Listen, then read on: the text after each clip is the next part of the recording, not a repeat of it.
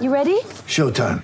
On May 3rd, summer starts with The Fall Guy. Let's do it later. Let's drink a spicy margarita. Make some bad decisions. Yes. Audiences are falling in love with the most entertaining film of the year. Fall guy. Fall guy. Fall guy. That's what the poster said. See Ryan Gosling and Emily Blunt in the movie critics say exists to make you happy. Trying to make it out? Nope. Because I don't either. It's not what I'm into right now. What are you into? Talking. Yeah. The Fall Guy. Only in theaters May 3rd. Rated PG-13. It's time for the World Arm Wrestling League this week. I'm your host, Neil Pickup, and it is on. Hello, ladies and gentlemen, and welcome to the World Arm Wrestling League this week with myself, Neil Pickup, show number 16. And tonight we got a little bit of a change of flavour. Those of you who tuned in to WL 504 will know that there were two incredible debuts on that card. Slotted neatly in just before the main event, which had all the chatter and all the hype, we saw the debut of Marlene Kleinsmith. The super experienced Swede making her first ever appearance in World Arm Wrestling League had a very unenviable task in facing her best friend and the reigning WAL hammer holder, Fia Reisek. But what an impressive start to her career with World Arm Wrestling League she had, tearing through her best friend 3 0 and putting herself firmly on the map with the fans of the World Arm Wrestling League.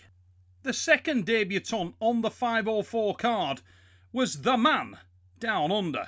Ryan Blue Bowen had often spoken about the childhood ambition that he had to compete as a professional arm wrestler. The World Arm Wrestling League gave the Aussie the opportunity to do just that, and he seized it with both hands. On the card, he would face Mexican warrior, Mexican standout, Alan Guerra.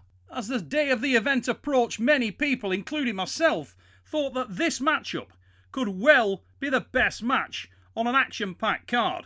And wow, did it deliver! An absolute screamer from start to finish. The match delivered on every level. With the match being contested in many positions, across many techniques. This was a night when the use of techniques was discussed probably more than anyone would have liked. And Ryan Bowen, along with Alan Guerra, delivered a textbook example of an arm wrestling purist's what good looks like matchup. For those of you who heard last week's show, you'll know that I had Marlene Kleinsmith on the show. Our first exceptional debutante got the opportunity to talk to the fans about her first WL experience. And we couldn't spare the Australian the opportunity to do the same. Ladies and gentlemen, my guest on tonight's show is the man from down under, Ryan Blue Bowen.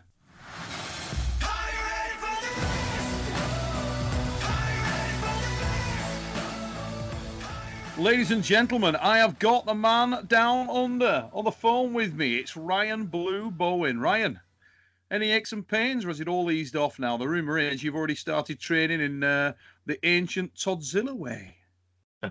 Yeah, g'day Neil. Yeah, I, actually pulled up remarkably well from 504. I, despite the absolute war that the match was, um, I was very pleased that nothing was stretched in an untoward way. It was just regular muscle soreness. But yeah, straight back on the horse and uh, training the Toddzilla method indeed.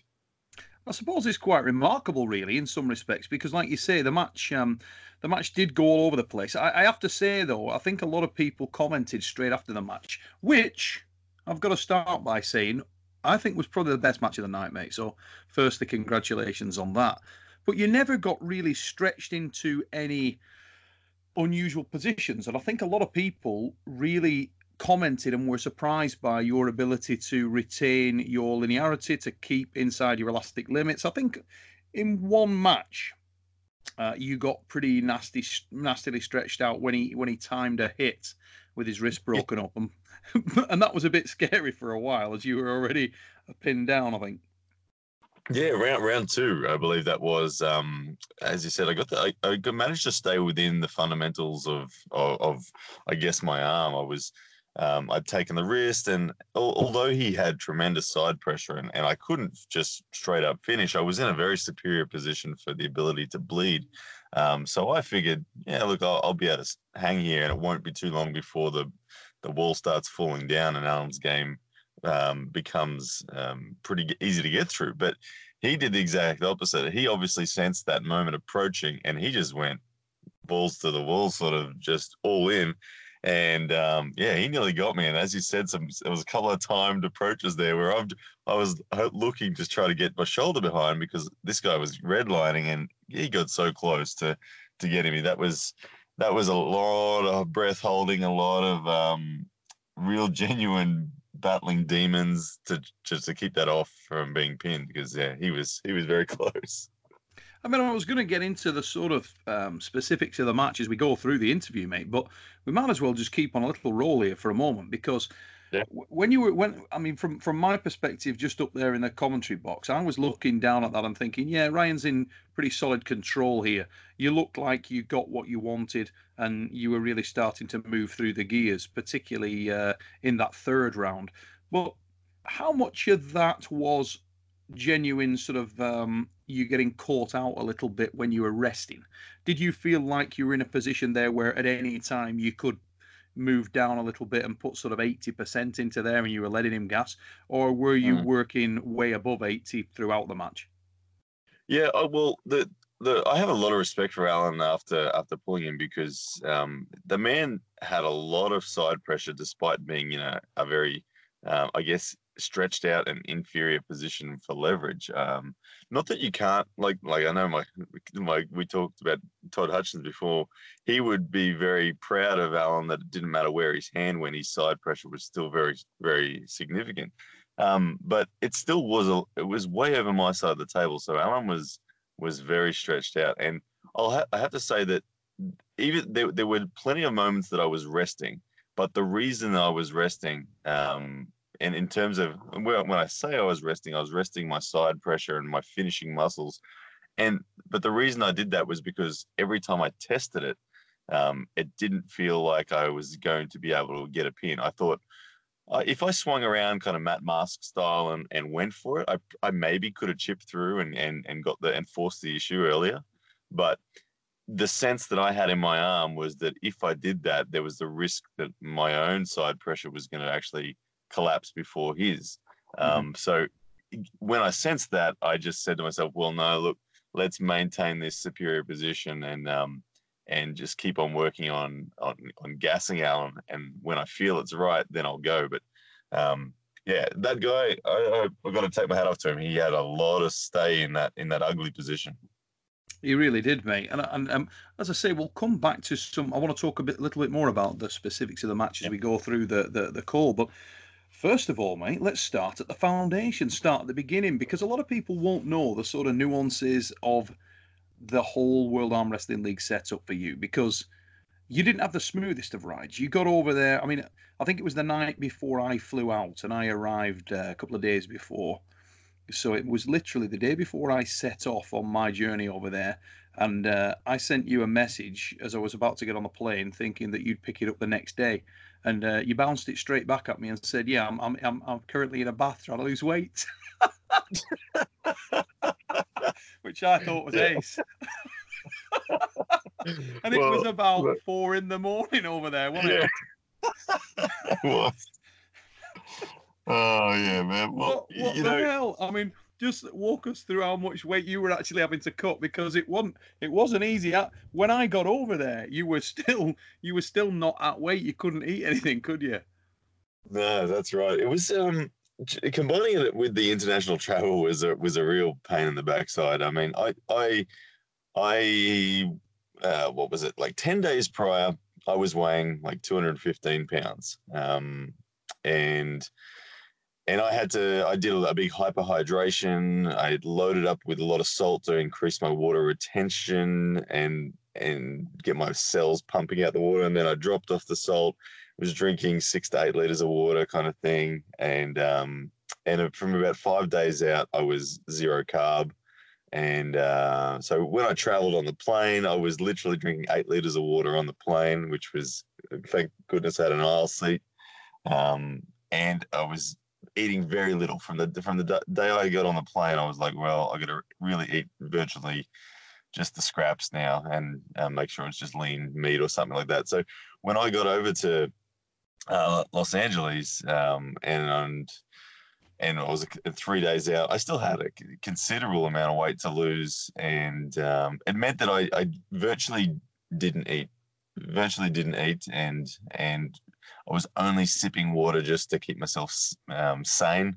Mm-hmm. And uh, yeah, and the, the jet lag was hitting me. So 4 a.m. I was like, well, I'm achy, I'm sore right now. Uh, even though it was still a couple of days prior to weigh and I thought, no, I'm going to jump in the bath and see if I can lose a bit. So yeah, it was a it was a long process, and um, it's uh, it's it's so miserable. I hate cutting with a passion, but for something as big as the WAL, I'll do it. And the, the funny thing is, as well, I mean, again, people won't know this, but and you, you hear these little stories, and I think one of the great things, and one of the things I'll always take away from my arm wrestling career, is the backstory of the career. The fact that the things that happened that weren't recorded, the things that happened that weren't documented, are often the the, the most fun. And I think, uh, or or otherwise, as the case may be. But what I will say, I think that 504 was sort of full of those kind of backstories. I mean, when you actually made weight, you know, we uh, and you. I'm going to say you look like death on a stick as well. The day we went to weigh in, you, I mean, you did not look good. I, I, have uh, I've been to places where I've I've felt the jet lag pretty bad, and I've got bags under my eyes. But you looked diabolical that morning, and I thought to myself, lad, he's not doing well. Then we we went over to the venue. You made weight. Uh, yourself, Marlene, were sat on the floor of the Novo eating crisps and trying to get trying to get as much calories and carbs in there as you possibly could. And we went downstairs to um, a little fish and steak place at the bottom, just outside the Novo. And within five, we ordered the food. Within five minutes, you were like a whiter shade of pale and feeling sick. You were going to throw up in the bathroom. So, and I'm not making this up. Is that true, or did that? yeah, know, that's 100 percent true. I um I felt absolutely rotten. As fun. Uh, first time I've ever had a rehydration feel so bad. Um, I uh, I'd done a lot of research. Todd had g- given me some guidance on um, on rehydration, and uh, they're drinking some incredibly uh, sweet um, rehydration substances gave me a splitting headache. Literally within ten minutes of of my of, of knocking back a Gatorade with with glycerol in it and it was for sweetness and all that sort of stuff. It was um it was uh, like a migraine level headache and the nausea arrived. And, I, and you were there, Neil, trying to walk me through eating chips one at a time. I remember it. It was one chip at a time. it, it, it, was it was nasty stuff, and uh, but thank, thankfully Marlon had some um, some Nurofen and some some uh, Panadol, some painkillers in a in a bag, and she handed me some of them. And about two hours later, the the headache subsided, and the nausea was easing back, and I, it got me to the point where I was able to eat some raspberries and blueberries, and and slowly but and surely um, the food became more significant, and I started to feel more normal again. And once I felt normal, I started to really up the volume again on on on the amount of rehydration I was getting. And it was quite interesting how much emotion was attached to your match and Alan's match. I mean, we we we do um, for the people listening, we do little interviews the day before where we get the sort of backstory from the guys and they do little bits to camera and so on and so forth. And also, my broadcast partner, Ben Holden, uh, likes to sort of sit down and, and get more personal information about each of the athletes. And when we were doing that, you were obviously you, you you're well documented as how much this meant to you, mate. But I don't think people out there understood just how much it meant to Alan Guerra because Mm.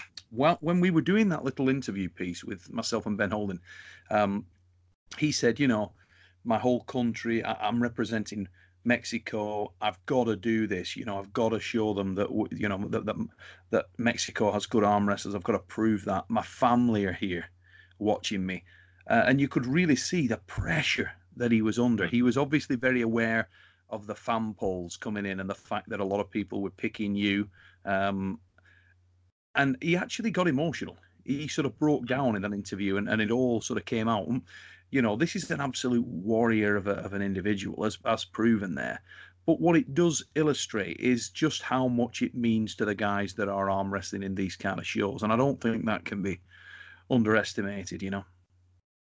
Yeah, absolutely, and and I I heard I picked up on that as well whilst I was there that that it meant so much to Alan. I'd heard I'd heard little bits and pieces from yourself and Ben, and, and I, was- I was I was putting together a picture of of everything about Alan, uh, his not only his physicality but this the, the psychology of the man as he was coming uh, to the table, and when when we kind of met in the halls uh, prior and all that sort of stuff. I'm, I'm as soon as I'm in that game, I'm assessing, and and that was the vibe that I got from Alan as well. That he was he was there and and he was going to leave nothing behind. So it doesn't surprise me that it that it played out the way it did because yeah, he um he represented his country amazingly well, and uh, and and the the the level of appreciation that I have for Alan now is at a different level because not only did we have a tremendous arm wrestling match, but the man literally approached me after afterwards and um uh, said to me the, uh, that he was truly honoured for the match and that he uh, thought the war represented everything that arm wrestling should and and as a token of his of his gratitude, he gave me his um, his uh, what do you call it? his hat, the the No, big the Mexican sombrero. sombrero. Yeah, he gave Yeah. me the sombrero, which uh, that that that book kind of blew my mind. I didn't I didn't know how to really process that. I thought it was such a significant gesture that um yeah it, it meant a lot to me. Now, one thing I'm going to get into there. Obviously, before we before the match took place, we were chatting through, and you were saying to me, "Look, when we start to do the match, I'm going to try and take a leaf out of um, many other successful combat athletes' book and get into his head, start Mm. to wind him up, start to really put Mhm. it on him." And I think I don't know how shocked you were, but he, was right in the mix with that himself straight away. I mean, Well, he, he- he actually started calling you out on things. What was he saying, mate? What what was going Yeah, on? Because we couldn't hear it too clearly. He led the charge on that, and the reason uh, he got on the front foot because round one, as we know, he actually he asserted dominance in round one and put put the match where he wanted it to be. Um, and as soon as he got the match into that that spot, he started telling me to to pin myself. Basically, he he'd obviously done his research on what I had intended on doing or what I had um, something that I focus on is is just squeezing the life out of people till they do want to pin themselves. And so he was, as soon as he got that position, he was just basically in that first round telling me to pin myself. And and I and I and I I didn't take the bait. I said it back to him. I said, "Look, man, you're gonna have to pin me. I'm I'm not. There's, there's I'm not gonna pin myself." And w- all I did was I I basically um, conceded in the arm, but I had my hand still fully in the fight. So Mhm. And every time he went to use his arm, like the first time he went to hook me, um, I then was able to re-engage my arm with my hand and get a stop. And and he then I guess got the sense that he had to to pin me, but he was very talkative and um, he carried over that talk. I, I wanted to I wanted to say he carried over that talk into round two and was still leading the charge in that. Even though I took his wrist off the go, and we were in the straps this time, and I got his wrist back. His his side pressure was still very very significant there, and straight away he was saying to me, uh, he was saying, "What are you What are you doing, Ryan? What are you what, what What's going on? What are you doing?" Um, try because each time I went to go sideways, his arm didn't move, and so he Mm. for a moment felt very very um, comfortable still. Um, but the beautiful thing was, as the lactic acid went up in his arm, he started talking a lot less, and I started talking a lot more. So uh, it was nice to feel those tables turn, and um, and yeah, uh, it was. But th- for me, the for me the the trash talking component of it is is is part of the sport that I love. It, in I always want to be fully respectful to my opponents, but I love I love that actual psychological battle that happens as well. Where, where was the turning point, mate? Where was that point where you thought, yeah, the tide has now turned, shoes on the other foot? And because a lot of people just think it was immediately that wrist got broken back at the start of the second round. Is that the case, or was it? it was he still very much alive, alive? Oh, in in your mind at that stage? I, I, I in my mind, as soon as I got his wrist back, I thought, yeah, job's on now. Um, yeah, I felt uh, immediately a lot more uh, confident that the overall result was going to go my way. I could still feel that he was so strong and, and there were so many uh, layers that I had to get through. But Mm. yeah, as soon as I had the wrist back the first time, I thought, well, I'm going to get it back every every round now, and um, I'm going to be able to move on with the job. But um, even John Brzenk said to me in the corner uh, that that I had to be careful about getting arm on arm with him because eh, the match still was gonna, even right to the death, the match still was leaning towards Alan if it was arm on arm. I believe. Mm-hmm. Ladies and gents, we got to take a short break just now, but please don't go away. We will be back in just a few with more from the victorious Aussie.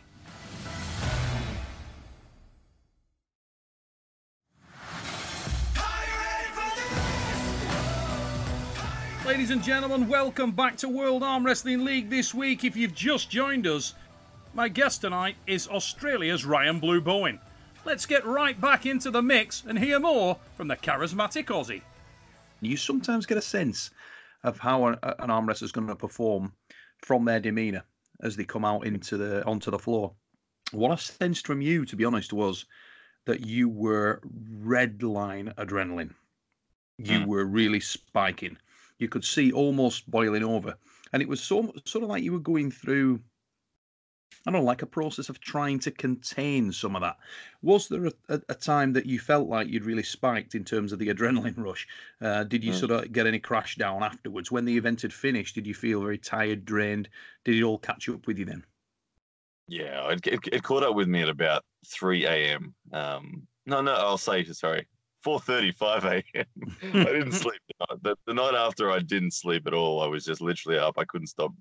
Um, I was reading through Instagram and, and Facebook and everything, just seeing what Mhm. everyone thought of the matches. And but coming back to the actual match, like um, without a doubt, this match for me was the most significant match I've ever had. And um, so the the, it's very rare that I I go into such a zone. Uh, like I've always I've always thought of myself as someone when I when I approach a match that I approach in a calm demeanor and and I think a lot about my execution and I and I make sure that I I'm I'm already winning the game in terms of the the the, the execution and the technique that has to happen. Um, So, but for this one, it was it was it was different. I um I didn't I didn't deliberately choose to take a different approach. It just it just happened. It was just natural that that the the moment meant that I was I, I was fired up and waiting in the in the halls to be called. I was I was already in such a zone. I was I was pacing back and forth and um, wasn't talking to anyone. I was just just ready to uh, to to roll. And I, I, I feel like I um, I feel like I didn't have any crash uh, prior or during the match or anything Mhm. like that. I know I I know I expend a lot of energy during the match in um, celebrations and all that sort of stuff, but Yeah. but I, I, I felt good. I felt good. I, I, I don't feel like I it, it was detrimental at any point. Did you? Was it what you expected, mate? When you went out there, was the whole experience, the match, the prior, the post, was it what you expected? Was it different, better, worse? How, how- just talk to me about that a little bit. Yeah, I, I, I loved it, every bit of it. I've, I've I've been admiring the World Arm Wrestling League and the, the caliber of their presentation for a long time, and and it- it's it's I think for that reason that it means so much to to not only myself but to everyone who pulls in the WAL, and and it's why so many aspire to to be in it because it is for me it's the it's the the pinnacle for our sport and on the current global scale for making the athletes look and feel like a true professional sports person. Mhm. Um, so, so for me, the it was an amazing experience. I absolutely loved it. And when I walked out, I I didn't have a I didn't even know what I was going to do. I didn't have a plan. A few people had asked me, "Are you going to do like some sort of random Toddzilla thing?" Or and I said, "No, I have no idea what I'm going to do. I'll just I'll just let it flow." So it just all was reactive and um, when the in terms of the atmosphere of the crowd and that, I actually don't. I never I never looked at the crowd once. I I don't really remember seeing the faces of the crowd. The only person I looked at was John, um, that I actually looked at with sort of a conscious focus on, and Mhm. um, the person I spoke to was John. So, um, oh yeah, but the the overall atmosphere was amazing. Loved every bit of it. And I suppose it was nice for you that Heather was there, your, your lady was there to sort of see that as well, because often, let's be honest, a lot of these events and most of the tournaments that you compete in, you're at alone. So Yeah. something as significant as this that meant so much to you, it was I thought it was quite a nice touch that she was there to to sort of share that moment with you, mate. Is that something that uh, you were very conscious of? Yeah, one one hundred one hundred percent. Heather coming across was um, it, it did mean a lot to me, and um, because of how significant this moment was in my sporting life, and and Heather herself, she uh, she was quite nervous about the the whole event, and just just from the supporter role, she she's um I guess someone that wears her the nerves and anxieties on a sleeve a lot, and she was terrified about how significant this moment was, and uh, but, she she she says she she loved it in the end, and the the moment overwhelmed her even in a, in a lot of ways, and uh, she was um, she enjoyed it more than she knew she was or than she thought she was going to. Mm-hmm. So yeah, having her there was was very special. I was I was glad I had someone um, able to come with me, and what we weren't certain that that was even going to be possible. Uh, we my parents had to look after the kids, and we had to to make a few things work back here at home. But yeah, it was it was really cool having her there. Now then, let's get down to brass tacks, mate. You've obviously uh, gone into marketing overdrive since you've been back there, and we've already seen some of the stuff come out as I would have expected. I would have expected, but uh, you've elevated your status pretty rapidly. I love your self promotion, mate. You've got to admire that. Now you've gone into um, putting out there a roster of athletes and a sort of progression path um, where you're right on that level alongside Justin Bishop, Paul Lynde, these guys. Now you can actually say, okay, yeah, you would come in and be on the same level as Paul. Not necessarily Justin, and certainly not necessarily above Frode Hågeland, above Michael Selearis. What I mean, you love to talk up the match, and I'm not daft enough to think that you're not doing that to create some kind of spike around opinion and to get that flow and talk going. Why yep. Justin Bishop? Because Man, here's my angle on that, mate. Yeah. You've already lost once to that guy, not in the World Arm Wrestling League, but Justin's already slapped you about over in Australia. Now, if you came up, up short against him again, do you not think that that some in some ways gives you nowhere to go? Whereas there are other arm wrestlers within the league which certainly some of your harsher critics would say are more suited to your style, the likes of, and I'll name a couple, Joel Hudick, who I think is probably an interesting match with you. He's a warmonger. He's a guy that can grind all day. He's that kind of athlete where you would probably feel like you could get some purchase on your wrist and maybe able to work from there. Maybe even someone like Michael Selearis, who isn't extremely powerful. He's more got mastery of the hand, and with your game becoming more more well rounded, maybe you could do something with him. Possibly Quinlan that Danny's about to face. So I just wanted to know why Justin. Eh, do, do you think that's going to give you that big elevation? Are you ready for that? I do. You, you know, like you, you mentioned how Justin slapped me around a couple of years ago, and rightly so he did. Um, in two, it was October of 2017. Justin travelled out to Brisbane. Um, Justin was 195 pounds. I was like 205 pounds. So I was a big. I was bigger than Justin.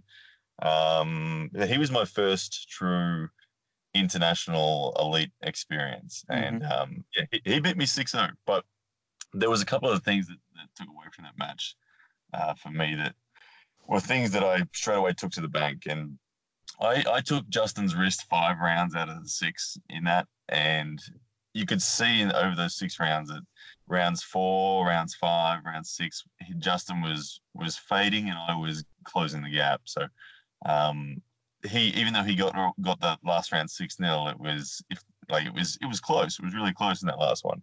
But he what it identified for me was that I had a real lack of of side pressure and back pressure. Now at that mm-hmm. point in my tra- training, I had literally never trained a day of those things. I'd only ever trained hand at that point in my my arm wrestling journey, um, and it was a glaring hole in my my game that I needed to plug. Now, since that day, literally since that day, I, I went and trained with side pressure, back pressure as as a, as a predominant focus above my hand, and um, that's been accelerated dramatically in in the last six months. And and I, I I feel right now that if I got Justin's wrist back like I did two years ago, there's zero chance that he could pin me the way that he did back then. He would have mm-hmm. to reinvent something, and I I believe the match will actually would would the match would come down to whoever wins the hand and wrist wins the match. Um, mm-hmm. I think the side pressure is balanced enough now that, that that's where it would be. So I I feel like I've closed the gap significantly on Justin in many respects. I still know that his hand and wrist is is his ace, um, but the fact that I, I just I just don't I just don't at all doubt that I could get it again. Uh, I, it would be my emphasis in my training and my preparation because I, I do think that I've got enough side now that it doesn't matter. It'd just be whoever wins the hand wins the match is how I see it. And and of course I always res- respect Justin that, that this match by no means would be any certainty, but at the same time I feel like coming into it, if we were to have a match even late this year, um, that that I'd I'd get the job done. I just I just feel like I would. And I, yeah, there's a lot. Of, I know there's a lot of other people in the WAL that I, that I'd love to have matches, but for me, this storyline of of avenging a loss is always something that that I love, and it's it it it motivates me in a in a special way. It, it's it's it's different to just preparing for someone I've never pulled for before. Um, getting to avenge a loss is is is exciting, and uh, I think that I think I'll do it. I'll just you just put that bet across the table for me, and I'll uh, surprise people. no, I'm going to build on that a little bit, mate. Uh, before I let you go, I got to do this. Let's just say follow this through, and um, will the Arm Wrestling League come back and say, no, not Bishop. You don't get a shot at him. He's he's in a higher echelon at the moment, and maybe getting title shots or so on. Let's see how that yep. goes. But you, you, they're looking at the names and they think to themselves, okay, the Ginger Ninja. Who do we put this guy against? So I'll fling a couple of names out, and you tell me whether you like these matches or you don't. Okay, sure. Joel, Joel Hudick. Yeah, look, Joel, Joel Hudick's uh, always someone that I'd be willing to pull. Um, as you mentioned before, uh, I think that the Joel and I stylistically is an interesting match, but yeah, absolutely no dramas pulling Joel Hudick. I think that um, I know he's he's actually he actually eliminated Danny Tesh uh, after Danny had had a, a, a, bucket load of wars in 2017. Joel was the the nail in the in the coffin for Danny mm-hmm. at that moment. So so I've got re- respect for him, you know, on a power level as well. Anyone that can can pin Danny Tesh, I've got a, a lot of respect for. So 100 percent, yeah, Joel Hudick would be no dramas at all if we could line that up. Okay, Nicholas Nanastad. Nicholas Nanastad is a match that would would excite me in a, in a lot of ways. Um, Nicholas, I love taking on arm wrestlers with extreme um, tool sets. I, am I'm, I'm, a, I'm a student of study of this sport. I, I, I don't like to categorize this sport purely into strength. I love the combat side of it. And so whenever I take on someone with a very, very, uh, a set of tools that is one right down one end of the spectrum, it, it fascinates me. And, and and without a doubt, Nanastad is that. Uh, I think he's the tallest guy in the middleweight division by a country mile. Um, so that would intrigue me to know whether I could uh, control that man in the way that it needs to be done to get a victory. And that's what that that's one that would I would I would genuinely be excited about that match for sure. Paul Lynn. Paul Lynn. Uh, I, I will I'll honestly go out there and respect and say I believe Paul Lynn is stronger than me in um, in all the fundamentals. Mm-hmm. Uh, I for me to beat Paul Lynn would be uh, an uphill battle right now, just because I do believe he is stronger than me. Um, mm-hmm. It's not to say that I don't think it could could be done. I think that I have enough that I could scare him in and have to keep him guessing, and that's what I would have to do. I wouldn't be presenting the exact vector of where I'm going to attack against Paul, and he would have to. I'd have to get him into a mind state where he's unsure which direction I'm going to go, and then um, and then and then I may be able to crack enough of the purchase. But I will. I'll honestly say that I think Paul Lynn's on a on a slightly steeper trajectory. I'd personally love to see. If, if in my head, I'm assuming Danny Tesh beats Quinlan Mendez. Mm-hmm. That's just my gut feel. I would love to see Paul and Danny. Those two I, guys have the. I did. I did get that gut feel when I, yeah. I watched your uh, typically Australian super biased, I love I love anything Aussies do like that. They, they, they're second only to the English at being unbelievably biased, and I loved it. I, I, I sat in there and I watched yourself and and uh, Jordan doing your thing, and uh, it, it, just had me in tears. I, I took two minutes. I don't know about everybody else. If you've not caught that, you should check it out. It's the predictions for 505 by the perfectly unbiased Ryan Bowen and Jordan Davis, and you'll you'll take away two key messages from that piece. First message you're going to take away is that Danny Tesh can beat anyone in the world, maybe any weight. Second point you are going to take away, and this is made really clear really early. Adam Wilmot, bad. I mean, dude, how can you sleep at nights? Well, we, I, I felt real bad as soon as I saw Adam Wilmot and watched the video. I thought, oh no. Bird, and you come down on him like that. It's like, oh my goodness, yeah. That, I didn't I didn't realize how bad it came across until I watched it back. And when it opened with uh, the first match, and Jordan and I just looked at each other and laughed and said, "Who wants to go first?" I, I'll tell you what, mate. I don't know.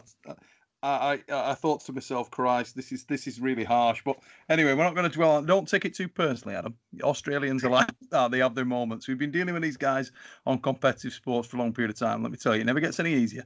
You're just going to try and soak it up.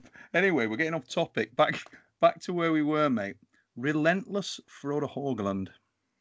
Yeah, another match that that I, I would be excited by, and because he, uh, like Nanastad, is is is almost famous for an extreme version of arm wrestling. He's relentless, as we know, the nickname Frodo Relentless Hogland, and and relentless for the fact that he can pull from ugly positions and never die. Um, I think that match would have a similar shape to myself and Guerra, but it'd be even harder.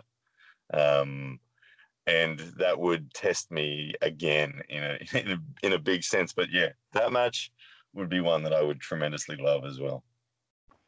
And last but not least, the Fury, Craig Tullier.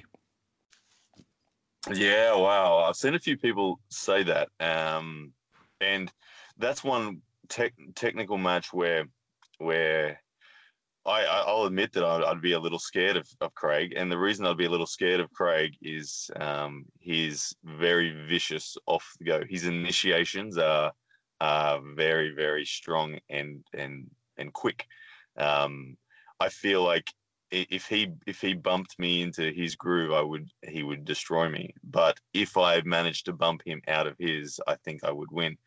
Um, I've I've felt him on the practice table once before, um, so I've felt his vectors and they're they're, they're workable. It's, it had just come down to the strength in the initiation. So that one that one's a that one's like a black and white result for me. How it would go, it'd be a uh, but it, the mystery for me going in would just be am I strong enough and quick enough to win the initiation?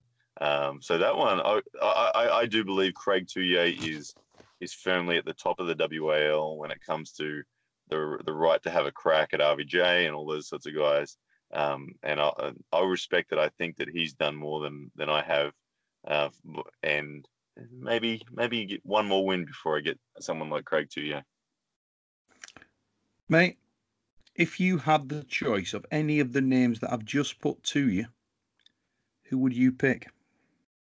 With all things Yeah. considered, so in your mind, if you're looking to progress towards a hammer shot, all the things that I know you do consider deeply, who do you Mm. pick? I have to go um, either Nanastad or or, or Frode out of those names, and and for the for the reason that I want to test myself um, in as many ways as possible, and I think those guys throw something at me. Um, and look, probably for the challenge, I would say Nanastad because I've a lot of people that I've heard have already said that ah yeah Ryan's good against hookers, but he's no good against top rollers, and Mhm. I'd love to prove that I know how to beat top rollers just as well, and that that just as well as I do hookers and um and yeah, so that that would be I'd I'd have I'd probably lean towards Nanastad out of those. Ryan, I just want to say, mate, thank you so much for the match. I thought you did an exceptional job on a night when a lot of um, arm wrestling technique was called into question. Uh, whether you're a lover or a hater, one thing that everybody did sing was your praises uh, and the fact that yourself and Alan put on the match of the night in terms of um, technical prowess. It went pretty much everywhere. I don't think you could have landed with much of a harder bang than you did. I think yourself and Marlene Kleinsmith were absolutely shining lights in that respect. You both had awesome debuts your first time out there, and you both impressed in very different ways. I hope that it was everything you expected it to be, mate. And one thing is for sure, whoever you get, whether it's a name that I mentioned or somebody completely different, uh, I'm very certain you will be back in the World Arm Wrestling League. Congrats on the match, mate, and thank you very much for for coming on the show. I know it's 5 a.m. over there. Yeah, mate. Uh, thank you. It's a it's a it's a pleasure to to, to be on the show and uh, yeah to be able to pull WAL really is as I said on the stage. It was the fulfillment of a childhood dream. So can't thank uh, everyone involved enough. Always, mate. So thank you. Ladies and gentlemen, unfortunately, that's all we've got time for on today's show. I want to say a massive thank you to Ryan Blue Bowen for taking the time out, particularly at 5 a.m. Aussie time, for coming on the show to talk to us about his first ever WAL experience. I want to thank all of you, as always, for taking the time to tune in, and I hope you'll do so again, same time, next time, to the World Arm Wrestling League this week with myself, Neil Pickup. Take it easy, peeps.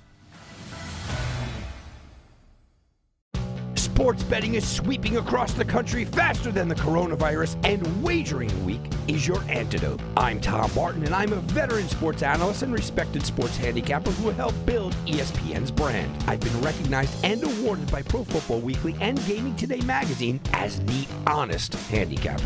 Let the other guys give you the same old boring sports talk with the same tired storylines. We'll give it to you straight here every Friday on Wagering Week. Don't gamble with other podcasts. Let Sports Garden Network's Wagering Week help your bottom line.